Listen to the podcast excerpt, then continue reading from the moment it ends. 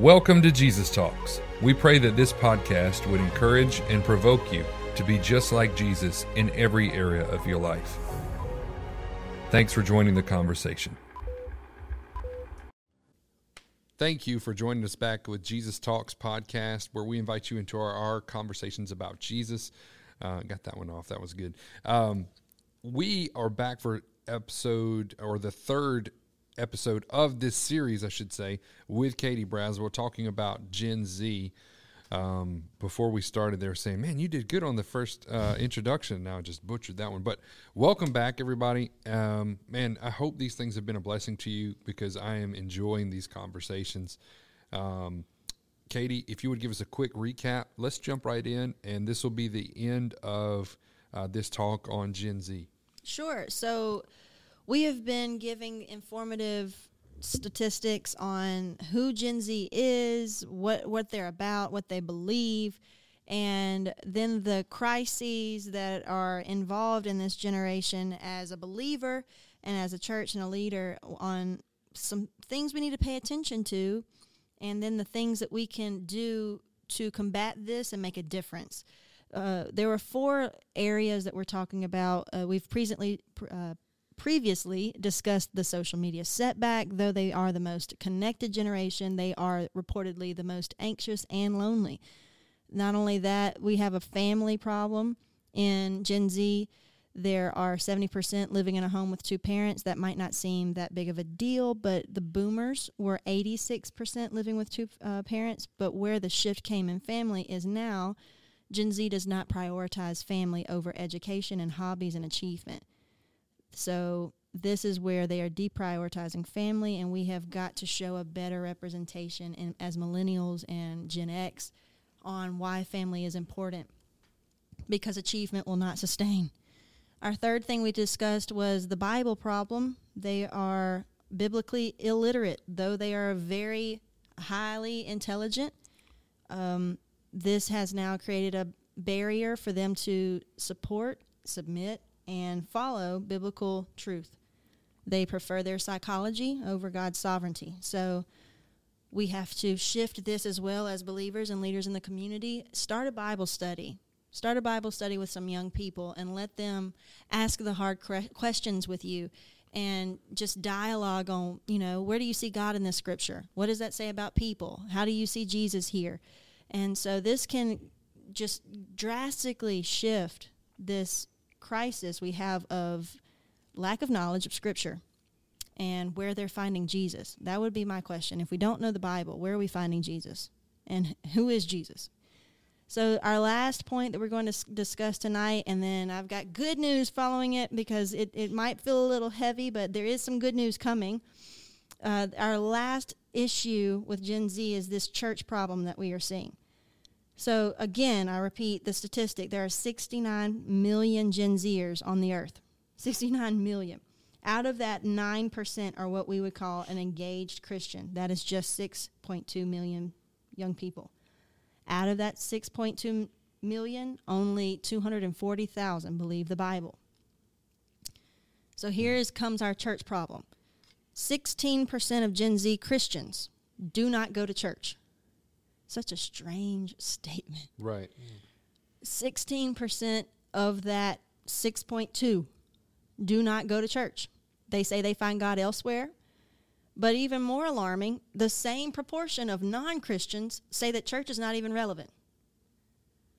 Hmm. Well, can I don't really blame them because we got Christians that don't even go to church.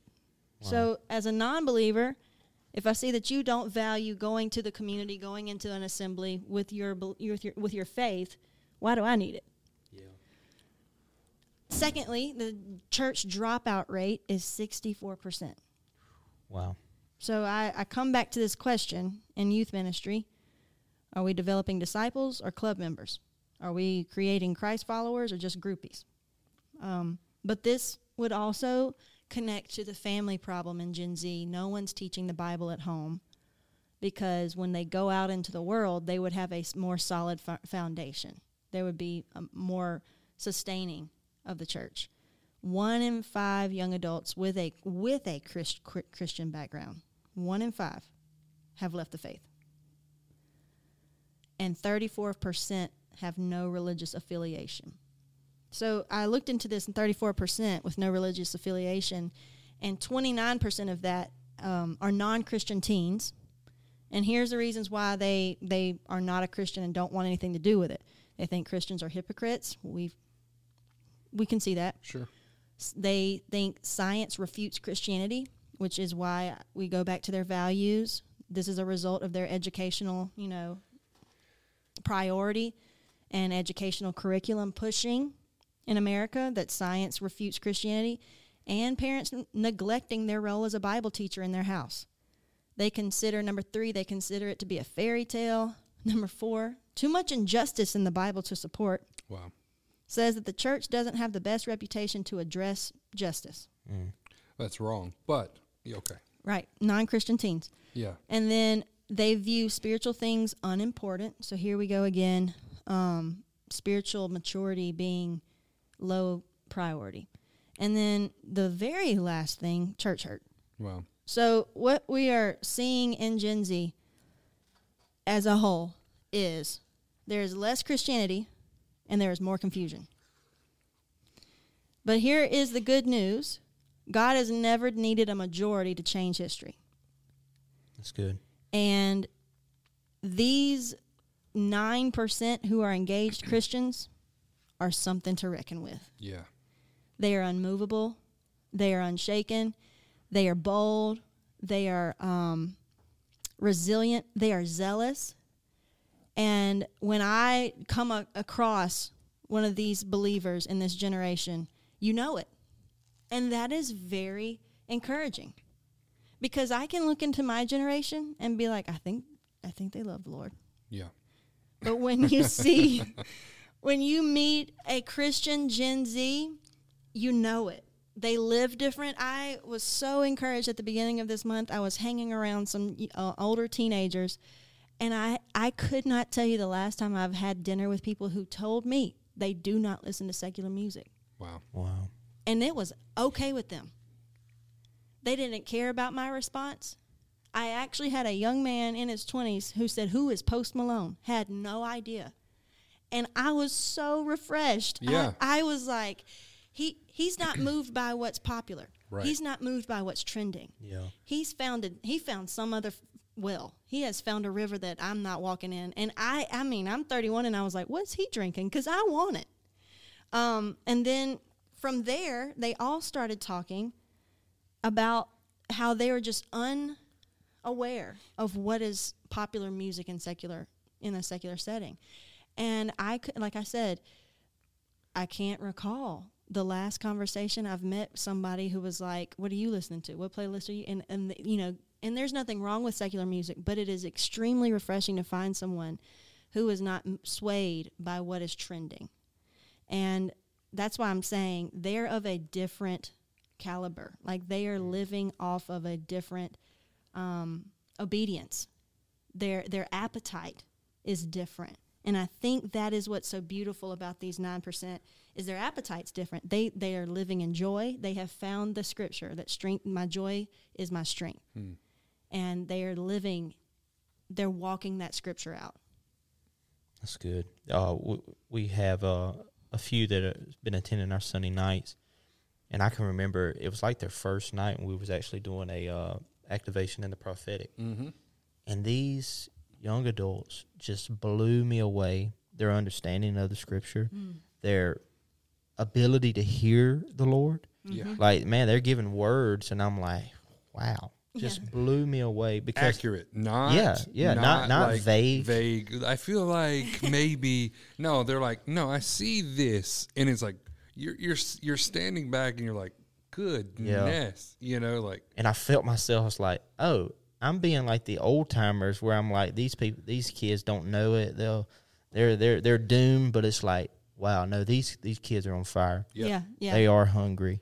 I um we we all three of us have run closely with the circuit riders and we brought them in recently a year or two ago and they went to my alma mater and my that's a Christian high school, which you would think everybody's on the same page. Don't ever think that. and they walked in with prophetic words for classrooms and teachers and um, like the lord was moving so mightily that the teachers were saying please come back Yeah. Mm. please come back um, and so I, i'm just telling y'all the gen zers that are out there that are that are with the lord and for the lord and of the lord you you know it and that is a refreshing encouraging it stirs your faith that there are people out there who um, are living a biblical worldview. And again that is they're they're not offended if you are for it or against it. Yeah. they're there to show you i'm going to sustain. Yeah. like they they live it out. They're a testimony of it. So i i would say as a solution for these four um, crises going on in gen z we've got a bible problem. We, we are biblically illiterate. We've got a family problem. We, we don't prioritize family we have a social media setback we, though we are connected we are lonely and anxious what i would say is that the body of christ as leaders we have got to return to teaching resilient faith Yeah.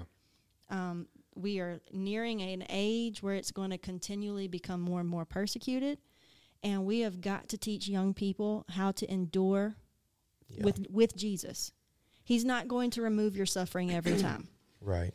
So how are we going to respond in the midst of that um, there are four four resources that I would encourage if there's any youth pastor or leader listening. Brian Barcelona is an amazing pioneer and advocate, pastor, youth minister for Gen Z. He has amazing resources. He just wrote a book called Don't Scroll. I haven't purchased it yet, but I can't wait to, to get my hands on it. He has um, resources. He's got a TikTok video. You can watch how he is using the digital mission, the digital age as a mission field. I feel like he looks different every time I see him too. I'm like, wait, this is Brian Barcelona. Yeah. Like he looks totally Yeah. different. for for children. Yeah. Oh yeah. He um That'll he do it. That'll yeah do that'll do it. He is um doing it so accurately. I, I do believe like the hand of the Lord is upon him and anointing him with the strategy and blueprints on how to do this. So if you're a pastor, con- connect with Brian Barcelona on, online. He will do a Zoom live with people. He will do an Instagram live with people. You can talk. He is so um, easily Accessible. accessible. So the secondly, if you're if you're a young person and you're looking for like I don't know someone you can look to that's your own age, Asher Byrd, B Y R D, Asher Byrd.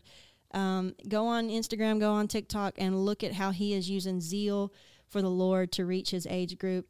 He's a funny dude. He he's got joy again. Like you're you're gonna be like he is so happy. Why is he so happy? So I'm just encouraging you follow follow Asher. You will be encouraged.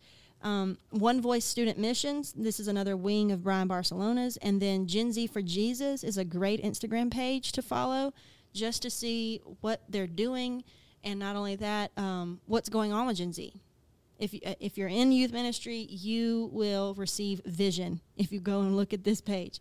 And the last thing, Jesus clubs. This is what Brian Barcelona started when they removed prayer 60 years ago today, I think, or tomorrow Oh wow. um, he he is doing a prayer movement right now on that, but he has started Jesus clubs in public schools across the nation. He has a book on it, and he goes in and he creates relationships and builds relationships, and then gets to know the kids. Someone gets saved, and then he empowers them to lead a Jesus club. And he's doing that all across the nation. Another great thing to look into with Brian Barcelona. Um, so, just to close this whole topic out, Gen Z has an emphasis on career. So, that should work for the church if we did like a vocational discipleship. Teach integration of faith and occupation, concepts of their calling. I love that. Emphasize the meaning and theological significance of work. Every church, this is interesting to me. Every church has a children's ministry, but not every church has a child. Church member has a child. So almost every church member has a job, but there's rarely any faith and work ministries. Hmm. So we need career, work, and calling discipleship. They want to know how does this work in my workplace? How do I serve the Lord, love the Lord, and love others while doing my job? Um, the church has got to have a presence online. We have got to have a diverse staff if we're trying to, you know, reach this next generation and, and represent what we're seeing of the times. And um, High schools are just not educational institutions, neither are colleges. They're mission fields.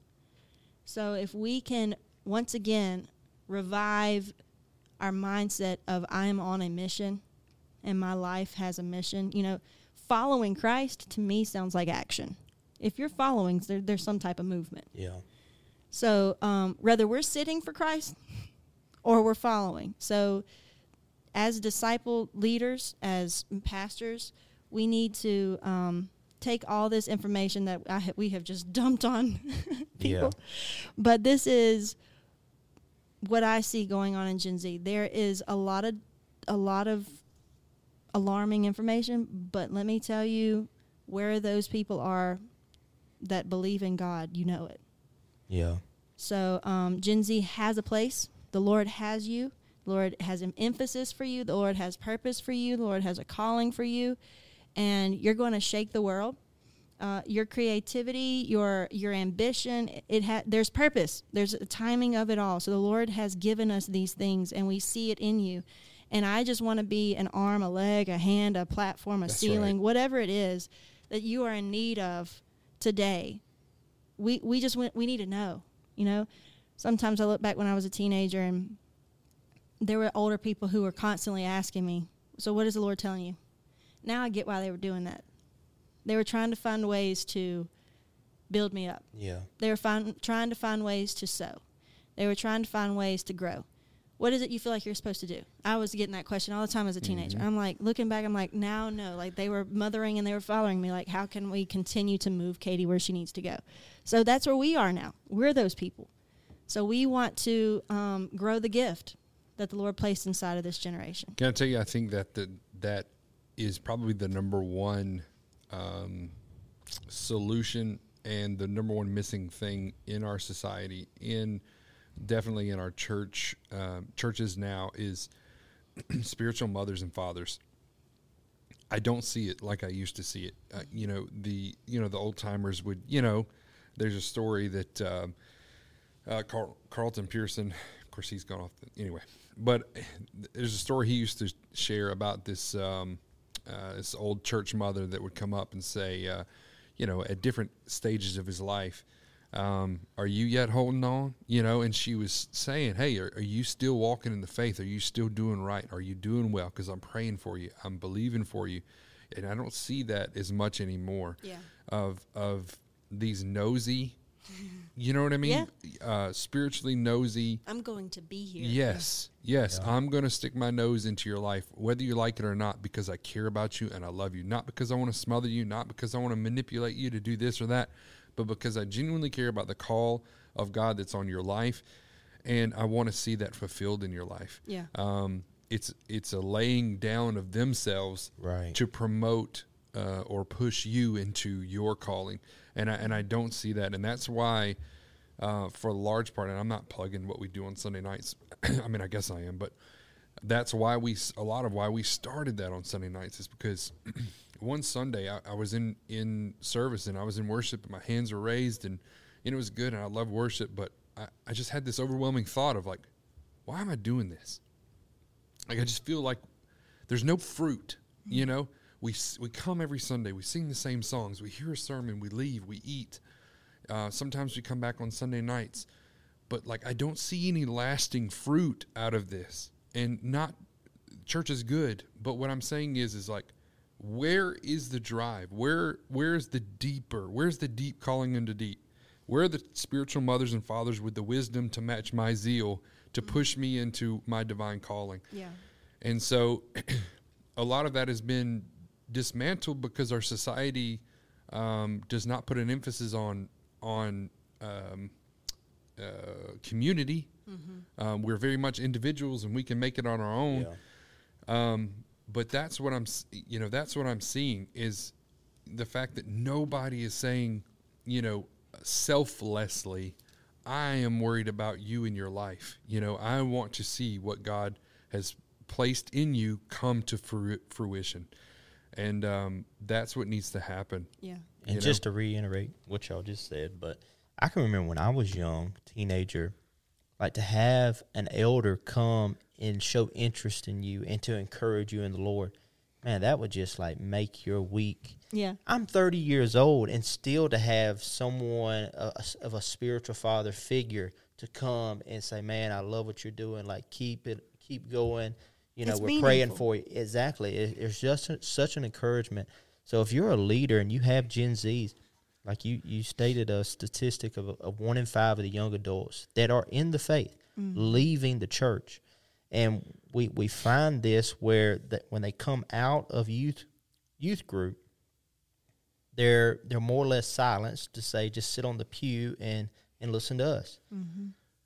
They need they need to be heard. It's not that we coddle them, coddle them, but we do need to encourage them, and they need to be heard because man, they they have things to say.